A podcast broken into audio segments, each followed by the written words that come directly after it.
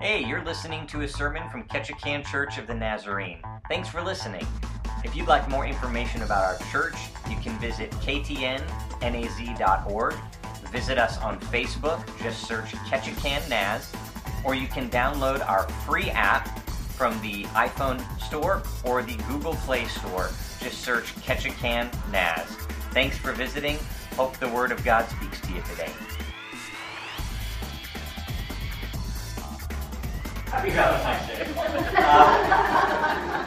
Uh, sometimes we don't really understand the history behind why we do the things we do, right? So we buy, uh, you know, candy and Valentine's, and if you didn't get one, there's one on a seat near you because everybody needs Valentine and Valentine's Day. Um, but we send these things, and we don't think about uh, the history behind the event, and it was really, we're celebrating the feast day of a Christian martyr who said, I'm not going to give up my faith, and I'm not going to compromise the Word of God, and he was beheaded for that. And I think yeah, that's significant to, uh, to our lives as Christians. We should be encouraged by someone's testimony like that. So when you give Valentine's, yeah, there's this love emotion behind it. There's also something more significant in our church history that uh, we would be good to be aware of. So anyway, uh, that's the history of Valentine's Day for you. Um,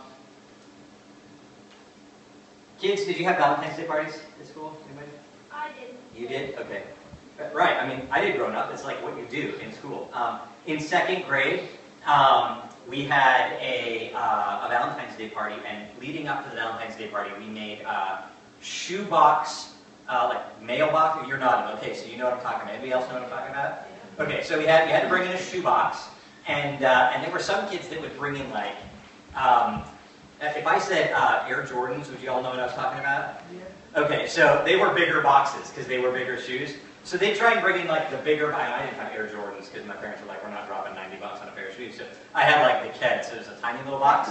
Um, but uh, but uh, some kids brought in the big boxes. Some kids and we decorated them. You know, so you could wrap them in cardboard or um, construction paper, and put stickers on them, and color them all up, and you label it with your name, and it was like your, your mailbox for Valentine's Day. And on Valentine's Day, you'd stick it on your desk, and there was a special time during the day where you would pull out the boxes of Valentines that you had prepared for people, and then the teacher would be like, okay, everybody go around and put the Valentines in everybody's boxes. And it was like this time you could run around and shove Valentines in everybody's boxes, but you're constantly looking over your shoulder to see who's putting what in your Valentine's mailbox, right? Are you guys familiar with this scenario? Okay, so um, I have a distinct memory of second grade. Um, because after we got our, our, uh, our Valentine's shoved in there, we watched a little movie, and then we were given time to go to our, um, our Valentine's Day boxes and open them up and see the love that our classmates had for us. To experience it in a tangible form, to literally eat the candy love that was given to us by our classmates. Um, and, uh, and I'll never forget this because I opened mine up, and mine it was a small box, it was full. I felt happy, right? Um, and uh, I remember that people were exclaiming because, oh, I got this favorite flavor of whatever, and oh, so and so has a crush on so and so, and all these things are twittering around the room. But I remember there was this one kid who opened up his Valentine's Day box, and he was very sad. Um, and yeah, he might have been a crier anyway, okay, maybe his personality. But he was sad nonetheless on that day because he looked in the box and whatever he saw, he didn't feel like he felt loved. He looked around and compared to everybody else, he felt like he got less. Maybe he brought in like the Air Jordan box and he just didn't didn't fill up the same way, okay? But whatever it is, I remember him sitting in the corner and silently crying to himself because he didn't feel loved. And in that culture, in second grade, those who got more cards or more candy or better candy, I mean, because let's be honest, there's good Valentine's Day candy, okay? And there's like, this is just a token of I have to give you something Valentine's Day candy. And we know what I'm talking about. not going to list what's what, okay? Um, so, so those who got more candy or better candy were more loved, more popular, more whatever by their classmates because their boxes literally overflowed with the stuff that had been poured into it. And those who didn't get this overflowing and this pouring felt bad about themselves because um, they just lack the love in the tangible form.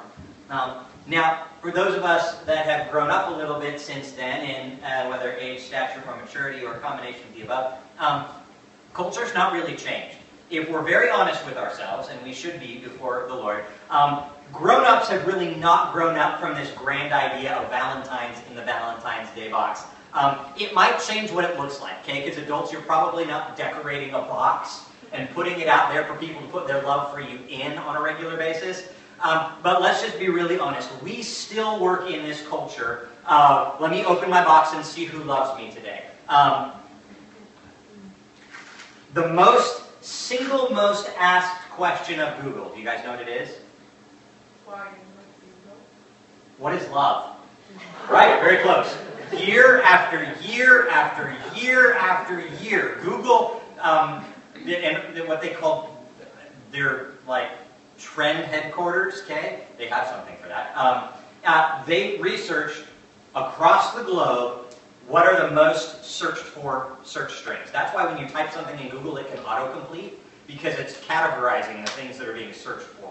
The single most asked question on Google year after year, and, and by this I mean it is double the second place um, answer or question. Okay, what is love? People want to know how do I get my Valentine's Day box stuff full of love? How do I know what love is? Um, and if you Google, I did this. I spent a lot of time Googling love this week. Um, don't do that at Valentine's Day. Oh, you get just sappy, all kinds of stuff and. Okay. Um, but um, needless to say, you will find some really interesting music videos, like What's Love Got to Do with It, and I'm sure the songs are, you know, going through your brain now. Okay, I'm sorry. Um, but aside from the music videos, if you Google what is love, you will get literally a, a million and one articles that are like 10 ways to know if you are loved, 15 ways to know if they love you. So, yes, buddy, you're in love. 8 ways to tell. That's from eHarmony. 13 scientifically proven signs you're in love by Live Science. What is love and what isn't it from Psychology Today? Daily Daily. 10 definitive ways to tell you're in love with the right someone. Uh, Huffington Post Weddings. Do we really know what love is? Time and time. I mean, just your pages and pages and pages. And your mind starts to go numb after you start to read all these headlines. Um, and, and the thing is, as a culture, we are searching for affirmation that we are loved. We want to open our Valentine's Day box and see the good candy and an abundant amount of Valentines. We want literally a checklist to run down to see if we have enough of these things in our life, then we must have love. We want to see our Valentine's Day box of life stuffed with the good stuff. And the sad part is, as I started reading through these articles, I became sad for people who are using these to determine what love is and uh, whether or not they have love in their life. I ran across a lot of checklists. How do you know? checklist these items, like little quizzes. Are you loved? And so um, I didn't take them. I just kind of glanced at them. But here are some of the things that were on the list. You feel happy with this person. You like what they do for you. You enjoy spending time with them. Their annoying habits don't bother you. if we're honest and we're in love with someone, annoying habits are still annoying habits. We just choose to set those things aside. And as I read through these lists, and these items and these checklists, I begin to see this trend among all of them. These are all things about what we receive from love. They're all kind of a selfishly determined style of list. Listen to it again. You feel happy when you're with them. You like what they do for you. You enjoy spending time with them. And their annoying habits don't bother you. It's all very selfish. What makes me feel good? And love in our culture has become a selfish thing. We are defining it, according to Google, by selfish standards. I love someone, and consequently, they are in love with me when they make my life easier.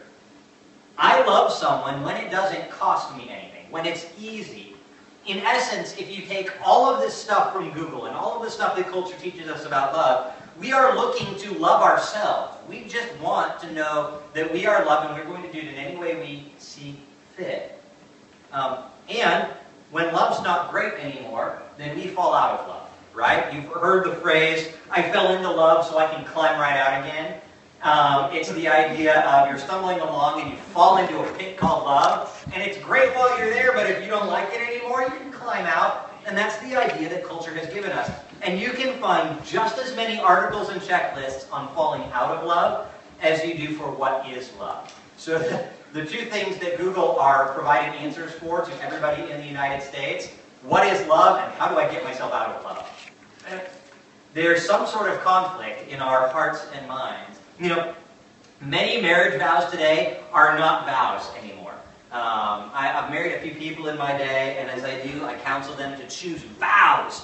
Vows, covenant vows, vows that mean something. Um, but unfortunately, there's a trend today where people who have grown up under this Google idea of love um, are starting to do vows in a slightly different way. And there's a trend right now where you are taking the phrase, till death do us part, out of the marriage vow, and you're replacing it with other sentiments like, I kid you not, I've heard a wedding vow like this.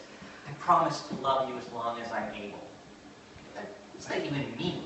How long are you able? Till you're done feeling like it? Till you're grumpy at them one day? They don't squeeze from the, the end of the toothpaste thing and then you're no longer able to love them? When is the able part? You know, what defines that? That's not a covenant vow. That's just, I promise. That means nothing, okay? Mm-hmm. And then there's this one. Um, or until our time together is over. Are you going to kill me? Because that's I kind of yeah that yeah could be an answer to that. Is it is it until we just mutually decide, meh, we're done, and I don't know what it is. I want to go. You're on vacation. You want to go there. We're done. Our time is over. Um, and then there's this one. For as long as our marriage shall serve the greater good. Who determines the greater good? What is that? I'm getting looks of disgust and laughter. It's true. It's, and, and then there's this one. As long as our love shall last. I, I don't. I can't. I wouldn't marry someone if that was the vow they chose to do, because I would show there's not this definitive commitment to one another. Culture has taken love, the very word love, and the very concept, both of which are gifts from God, and they've turned it into this tempor- temporary emotion that can be swayed back and forth by the stem of culture and circumstance and emotion.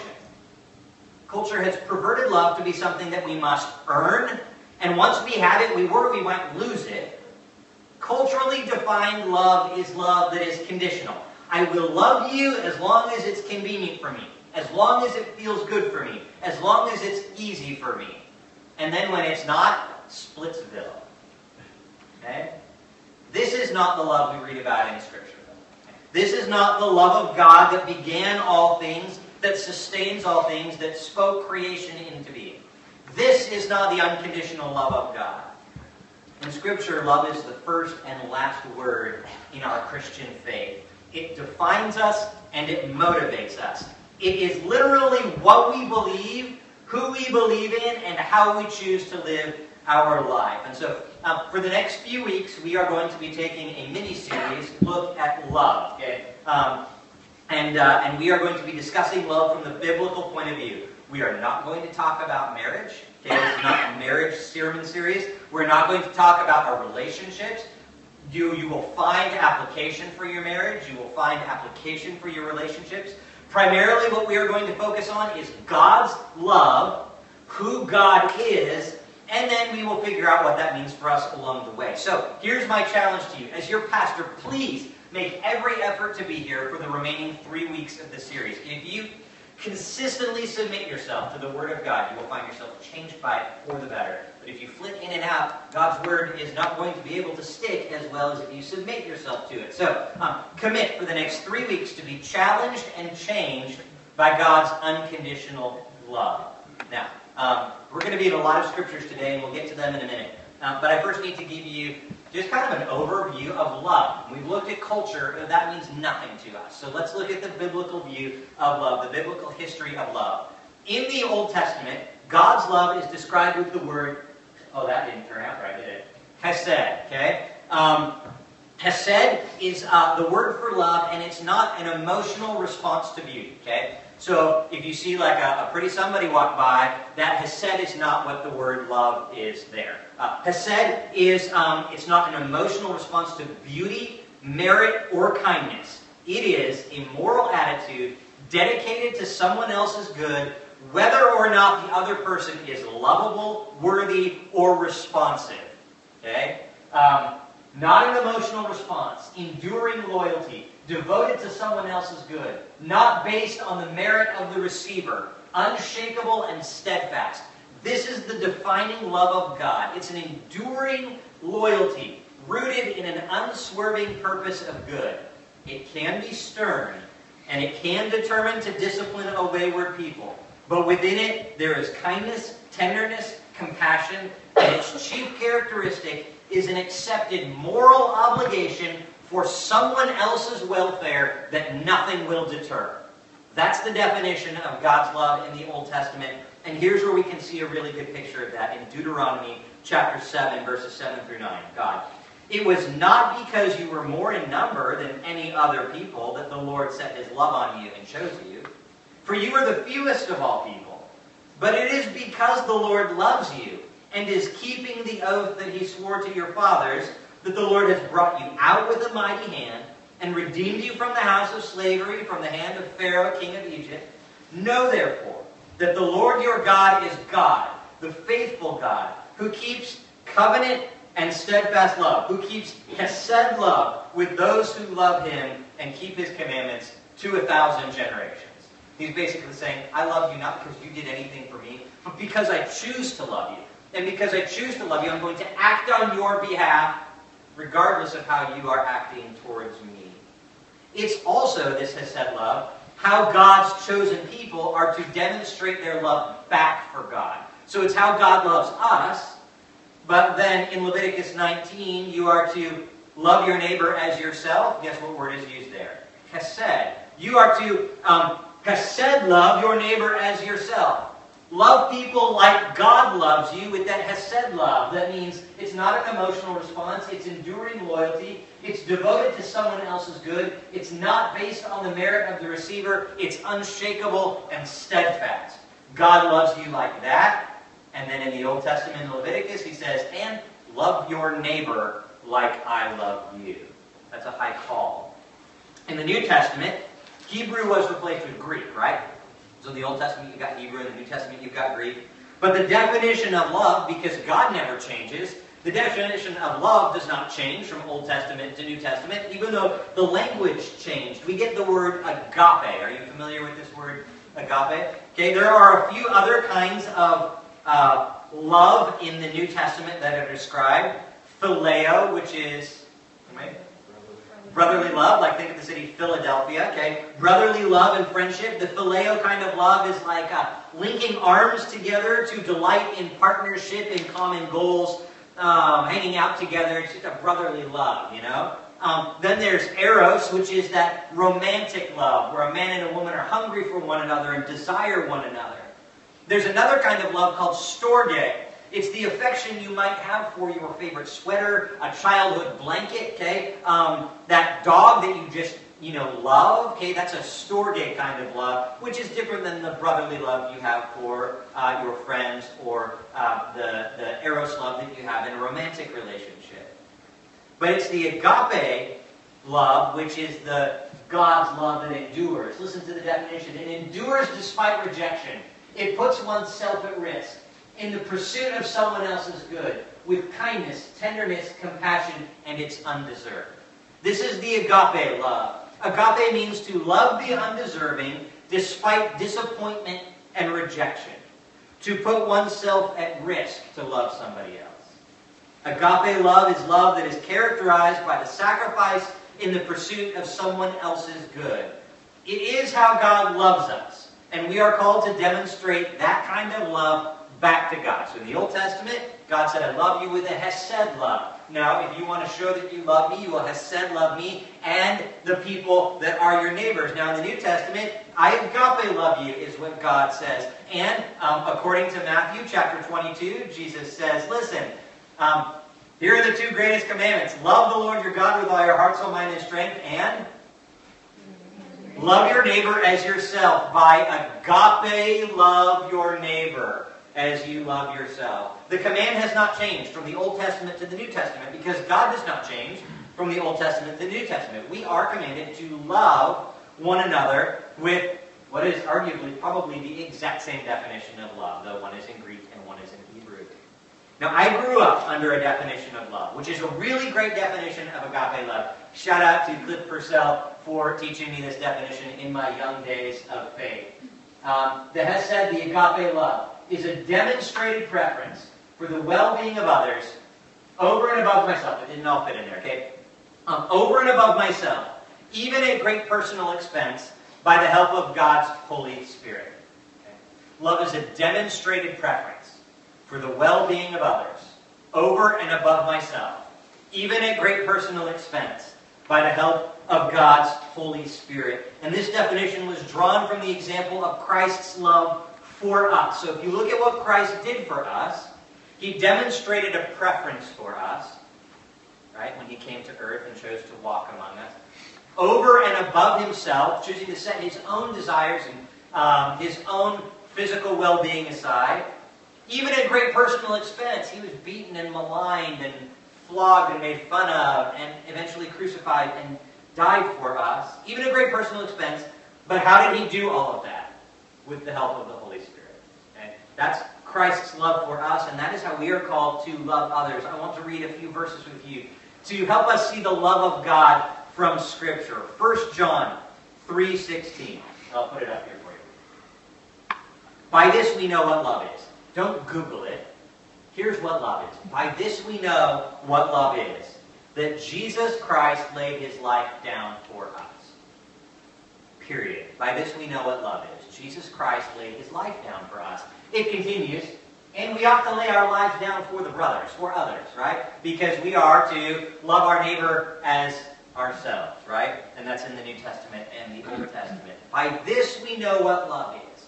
That Jesus Christ laid his life down for us. We know the agape love of God because Jesus sacrificed himself in the pursuit of us. Um, everybody wants to be pursued. They want to know that they're valuable and they're loved and that their Valentine's Day box is being shoved full on a daily basis. If you want to know that, this is the thing that tells you. Jesus Christ pursued you unto death so that he could demonstrate his love for you. How about this? Romans 5, 5 through 8. And this is just Romans 8, uh, 5, 8 up there. Hope does not put us to shame because God's love has been poured into our hearts by the Holy Spirit, who has been given to us.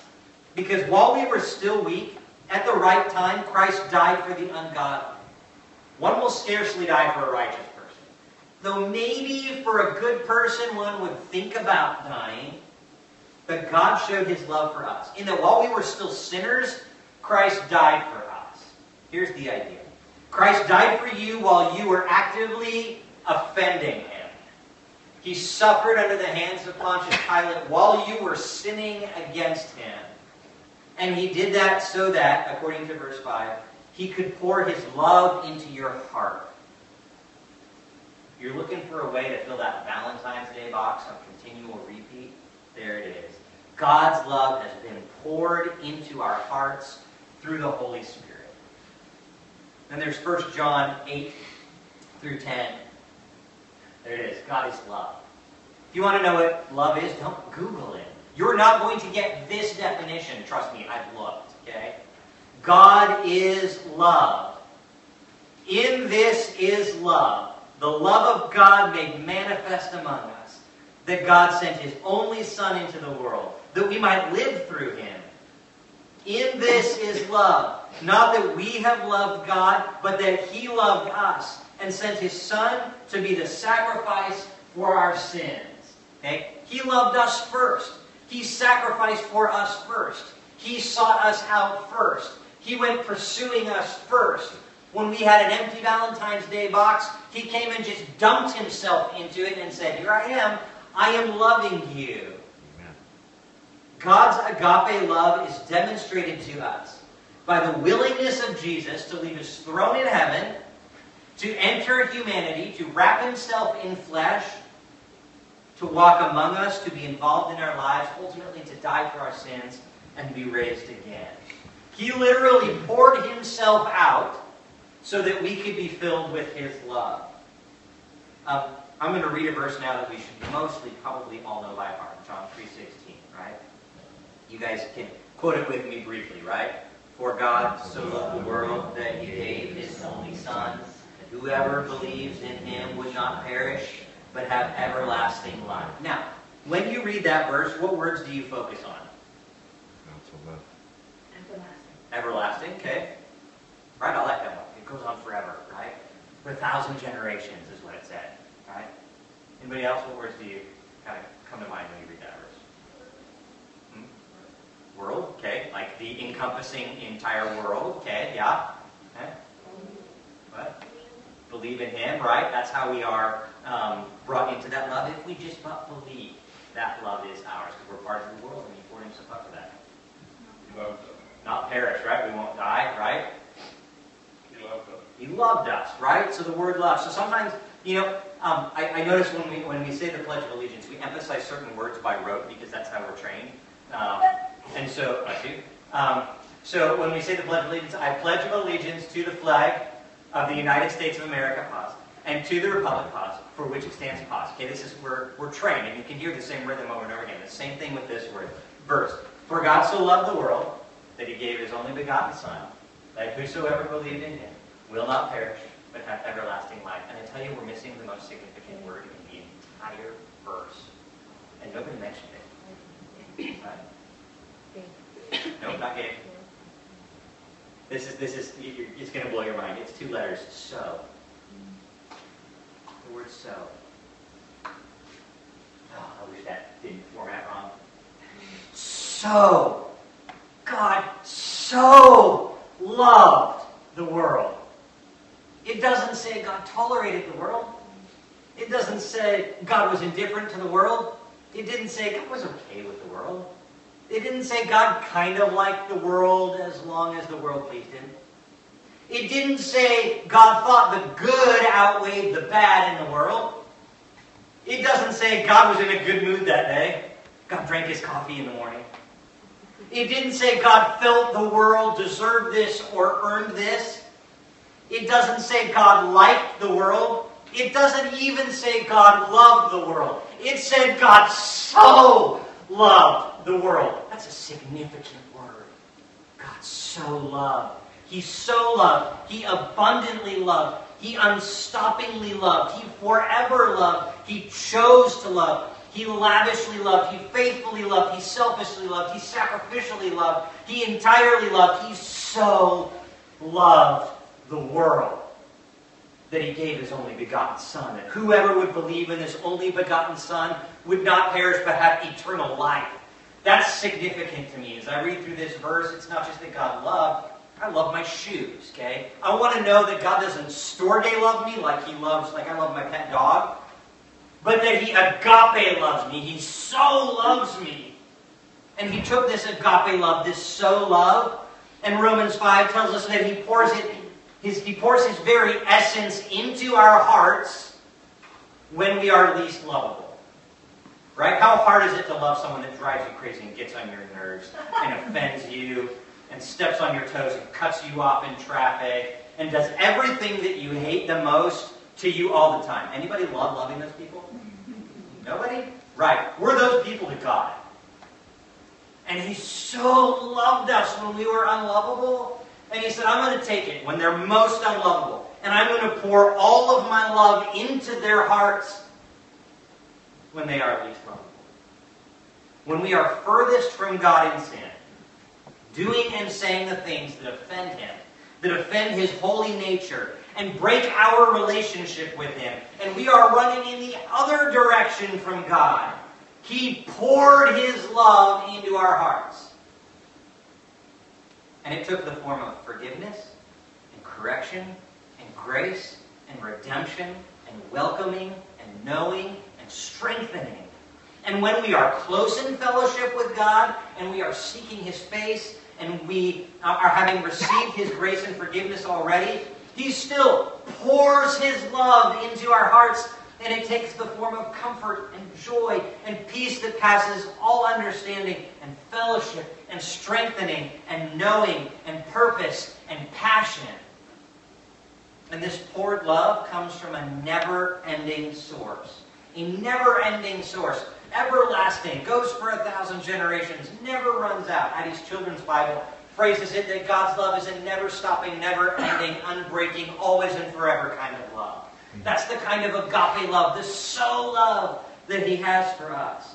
And Scripture tells us in that Romans 5 verse, His love has already been poured into our hearts. It has already been poured. You're not waiting for a filling. God's love has already been poured into your heart, and this pouring will never cease, never stop, never dry up. And He poured this love out on the entire world at great risk to His own heart, because some will reject His love.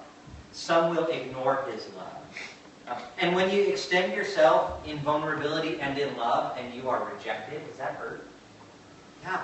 It stinks a lot and it takes a long time to get over. Just ask Google, okay? There's tons of there's tons of uh, things on that. Okay, don't ask Google. Go to the scriptures. Uh, but when you get rejected by someone you love, it hurts. And God says, I so love the entire world. I'm going to pour my love, my very essence, because God is love. I'm going to pour myself into everybody's hearts to pave the way that they might hopefully love me back. That they might experience the love and know who they are in me. That they might not want to seek love from other things that are temporary, but receive it from me in fullness because I'm continually pouring my love into their heart. And he chose to live and die in love for us, so that all would have the opportunity to receive him. His promise to us is that nothing will separate us from his love. We read this verse earlier. I'm going to read it again. Romans 8, 38 and 39. And maybe I'll just expand it a little bit, starting 31. What should we say to these things? If God is for us, who can be against us? He did not spare his own son, but gave him up for us all. How will he, how will he not also with him graciously give us all things? Who shall bring any charge against God's elect? It's God who justifies. Who's going to condemn? Christ Jesus is the one who died. More than that, he was raised. And he's seated at the right hand of, right hand of God, and he is interceding for us. Who shall separate us from the love of Christ? Tribulation? Distress? Persecution? Famine? Nakedness? Danger? Sword? As it is written, For your sake we are all being killed all the day long. We are regarded as sheep to be slaughtered. But no, in all these things we are more than conquerors through him who loved us. For I am sure that neither life nor death, nor angels nor rulers, nor things present nor things to come, nor powers, nor heights nor depths, nor anything else in all of creation will ever be able to separate us from the love of God that is in Christ Jesus our Lord, who is in your hearts because he poured himself out into you. His love has been poured into your heart, has already been poured. His love exists in your heart, but he does not force you to love him. This is where it's risky for him to so love, to agape love us, because he's taking a chance, and we might not say yes He freely gave his love to you in hopes that you will experience it. See the beauty of being fully loved and fully known and fully filled by God. You are so loved by God. You are the recipients of God's poured out love, His agape love, His unceasing, never stopping, unbreaking, always and forever kind of love. But we walk around this world acting like we aren't recipients of we walk around trying to find love that will satisfy us at a soul deep level through relationships and substances and promotions and money and possessions and I don't know, the list can go on and on of the things that we try and find love through to get our Valentine's Day box full of. So that when we open it up, we go, I feel good about myself today.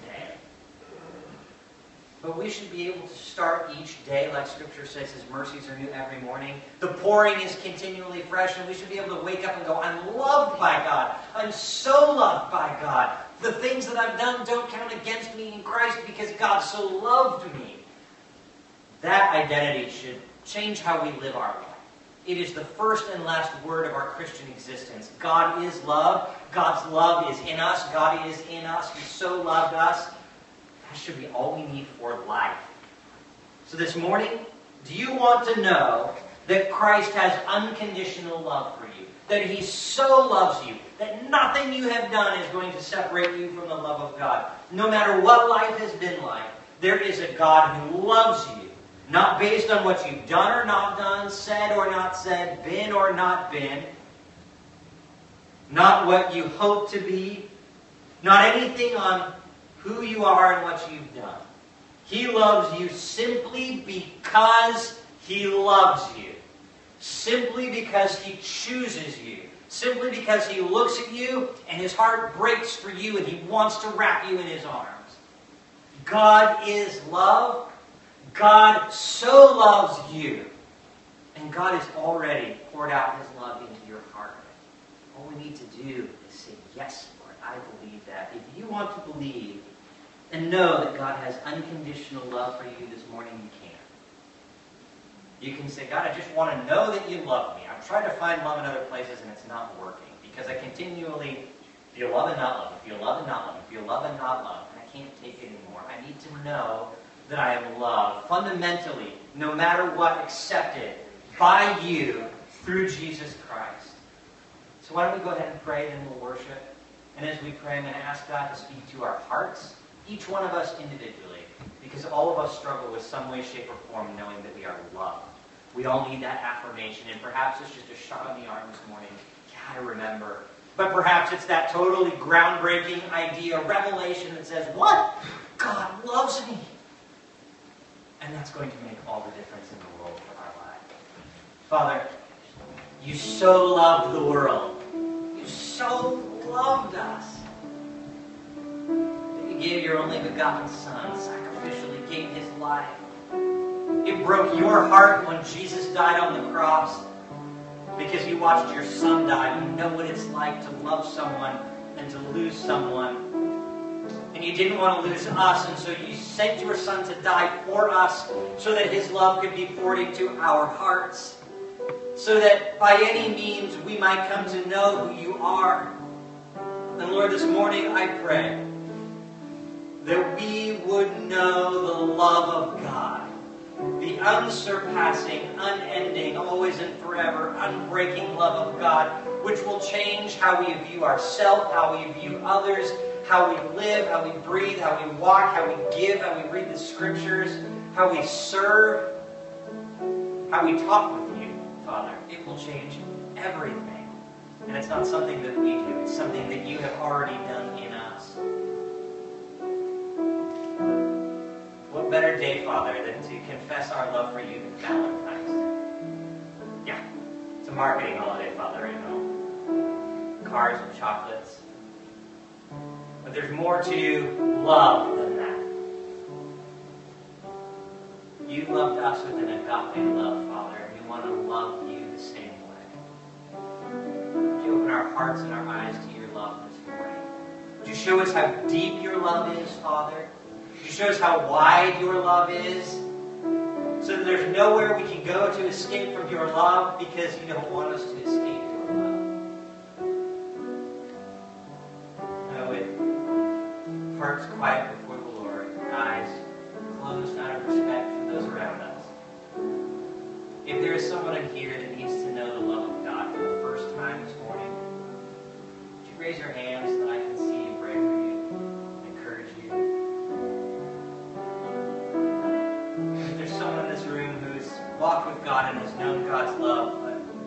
shot in the arm, the reminder, for God to call out to them and say, I love you despite what just happened this week or last week or this month. Raise your hand. Thank you. Yes. For the rest of you who are sitting there praying and speaking with God and are just getting that affirmation. Yeah, this is what I believe. I know God loves me. Would you raise your hand? We are a people defined by your love. Apart from your love, we aren't anything, is what Corinthians tells us. Apart from love, we're just noisy cymbals. Apart from love, the songs that we sing to you are empty. But you have filled us to overflowing continually. As we sing these songs today to you, Father, may they come from a place of deep love complete abandon to you. May we make room in our hearts for more of you this morning. Pour out on us